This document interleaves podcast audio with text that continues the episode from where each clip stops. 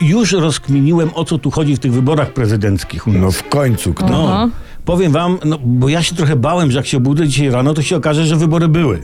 Znaczy, one i tak były, tylko że ich nie było i z tego powodu, że ich nie było, tych wyborów, no to prezes wydał polecenie Sądowi Najwyższemu, żeby unieważnił te wybory, bo one tak jakby były, choć nie do końca były, bo ich nie było.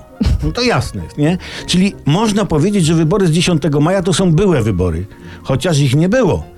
I mimo to mają zostać unieważnione ale będą w innym terminie, bo marszałek Sejmu pani Witek zwróciła się do Trybunału Konstytucyjnego z pytaniem, czy przesunięcie wyborów będzie konstytucyjne.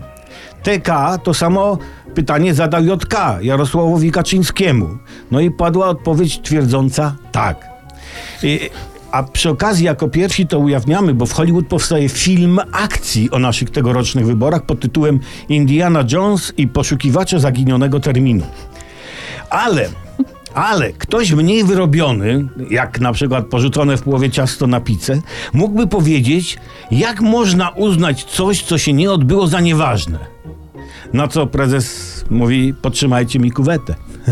Bo widzicie, jest w tym głębszy plan prezesa. Bo jak się unieważni coś, czego nie było, to rodzi to dużą szansę dla Jarosława Kaczyńskiego, który powołując się na ten precedens może zwrócić się do księdza o unieważnienie swojego małżeństwa. I o to w tym wszystkim chodzi. Hedźcie, patrzcie. Zwykły poseł, a głowa senatorska.